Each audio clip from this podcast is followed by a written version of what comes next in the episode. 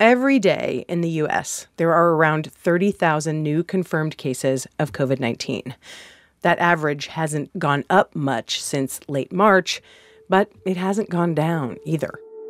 So while mitigation didn't fail, I think it's fair to say that it didn't work as well as we expected. Former FDA Commissioner Scott Gottlieb said on CBS over the weekend cases are still rising in about 20 states including states that are moving to reopen. We expected that we would start seeing more significant declines in new cases and deaths around the nation at this point, and we're just not seeing that. Coming up, why so many states are doing so many different things, and what happens when grandma gets on TikTok. This is Coronavirus Daily from NPR. I'm Kelly McEvers. It's Monday, May 4th.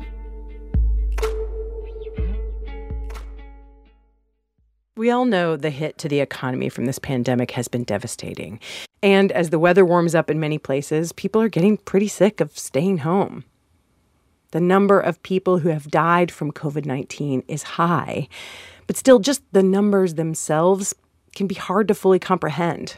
It looks like we'll be at about a 60,000 mark. 60,000, 70,000, it's far too many. Anywhere from 75, 80 to 100,000 people. That's a horrible thing. We shouldn't lose one person over this. Since the pandemic began, the president has not talked much about the victims. And when he is talking about how many more people could die, he usually says the most optimistic number. Our projections have always been between 100 and 240,000 American lives lost, and that's with full mitigation and us learning from each other of how to social distance. Deborah Birx on Fox News this weekend repeated the official administration forecast. Under this model, up to 240,000 people could die with full mitigation. That means serious social distancing and everything except essential businesses closed, which isn't happening as much as it was before. Fewer people are staying home. People are making a lot more, about 30% more trips. It was almost like people were waiting for May 1st to get out. Lei Zhang is a transportation engineer at the University of Maryland. He has analyzed mobile device location data for millions of devices. And he told NPR correspondent Allison Aubrey that data suggests people are spending more time outside their homes. We are observing major changes in mobility behavior and decrease in social distancing all across the nation. But still, every day, around 2,000 people die from COVID 19. And that number is not going down. In fact, an internal CDC document obtained by the New York Times reportedly says it could go up. Up to 3,000 people dying every day by early June, as some states reopen. The leaked CDC projection also says the U.S. could see some 200,000 new cases of COVID 19 per day by the end of this month. In a statement, the White House said the CDC document had not been presented to its coronavirus task force or vetted. If cases do rise, though, without sufficient testing or contact tracing capacity, many states might have to decide whether to order people back inside all over again. If we don't have these tools in place to really manage this in an ongoing way, then I think the only tool we have is social distancing, unfortunately. Crystal Watson, senior scholar at Johns Hopkins University, says hospitals will show the first sign of an increase. Because this hasn't gone away, it will uh, ramp up again as we start to come together. Watson talked to NPR's Morning Edition.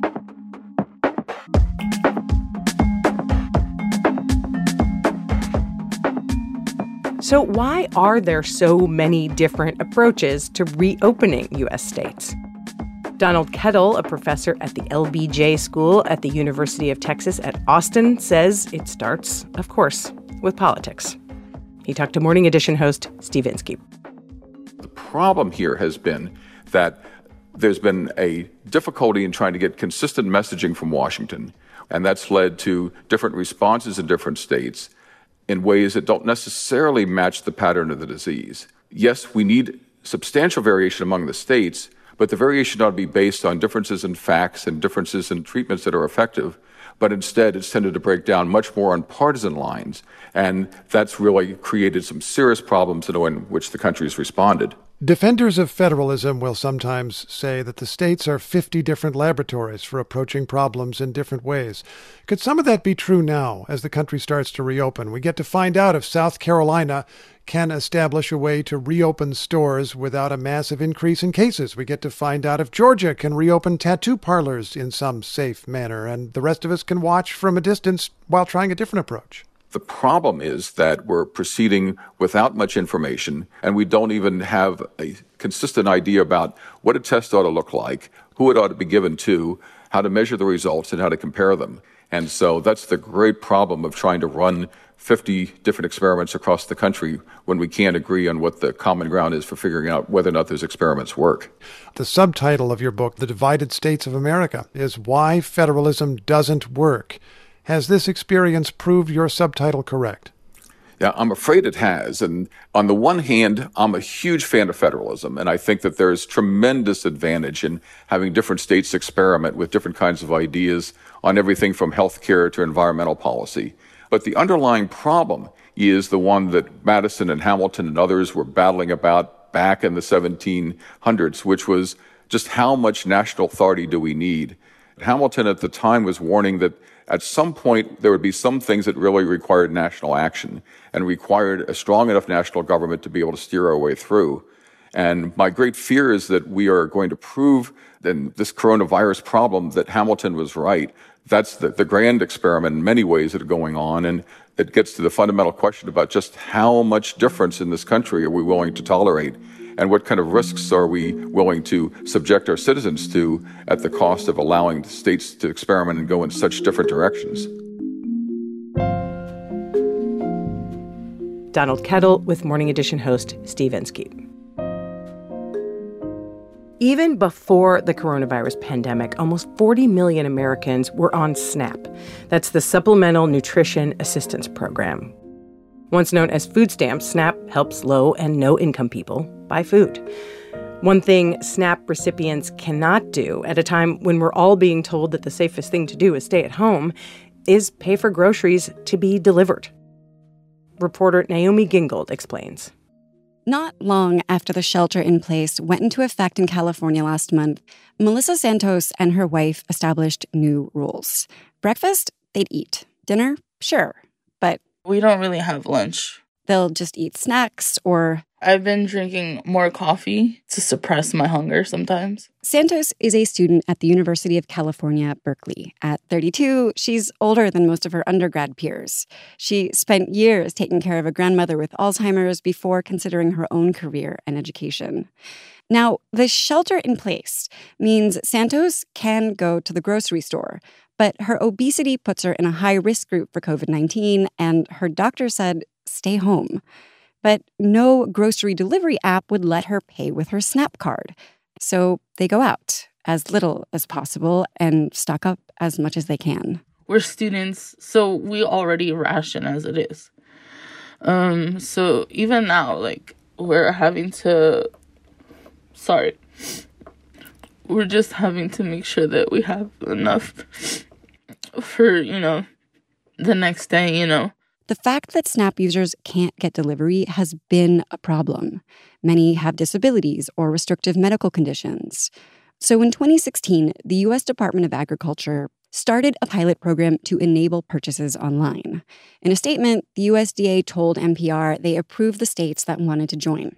Just six. I have been living and breathing this thing for years. It is much more complicated than it should be, probably. Christina Herman is the director for underserved populations at Amazon. What we're hearing from the states is that it is a series of multiple weeks of work for their back end to get ready. The USDA now says it'll fast track any state that wants in, and 11 more were just approved, including California. And many should be online with authorized retailers by some point in May. That's four retailers, only two are national. So limited even where possible. And for the majority of SNAP recipients, still not an option. And that brings us to Instacart is here to help. Instacart. Their app lets customers buy from 25,000 stores in 5,200 cities. But the US government says because Instacart is not a retailer itself, it can't join the program. Eliza Kinsey researches public health at Columbia, and she says this is about more than just getting food. the more that people are of higher risk are out in the community, potentially getting exposure, the more pressure we're going to be putting on the whole healthcare system. Because if high risk people have to be out getting groceries, it could mean more cases and more difficult ones. For NPR News, I'm Naomi Gingold.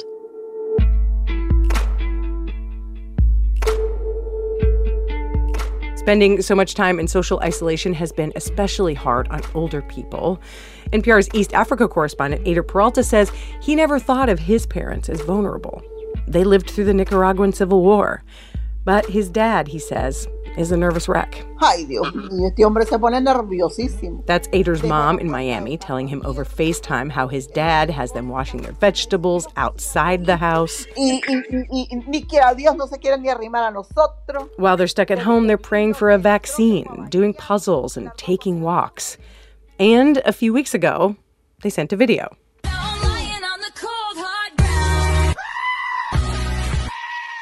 Eyder's parents had started using TikTok. That's the app that helps you make and share short videos. Their video showed them stepping on the scale, horrified at the numbers. Eyder says they are totally into it, even though his mom calls it tip top. TikTok. TikTok. Now he says his parents and his kids chat and watch each other's TikToks. Ay, mira la que linda. They've done the coronavirus one, the merengue dance challenge, and now they are on to blinding lights. For more on the coronavirus, you can stay up to date with all the news on your local public radio station and in our daily coronavirus newsletter. It's called The New Normal. You can sign up at npr.org slash newsletters. We'll be back with more tomorrow. I'm Kelly McEvers.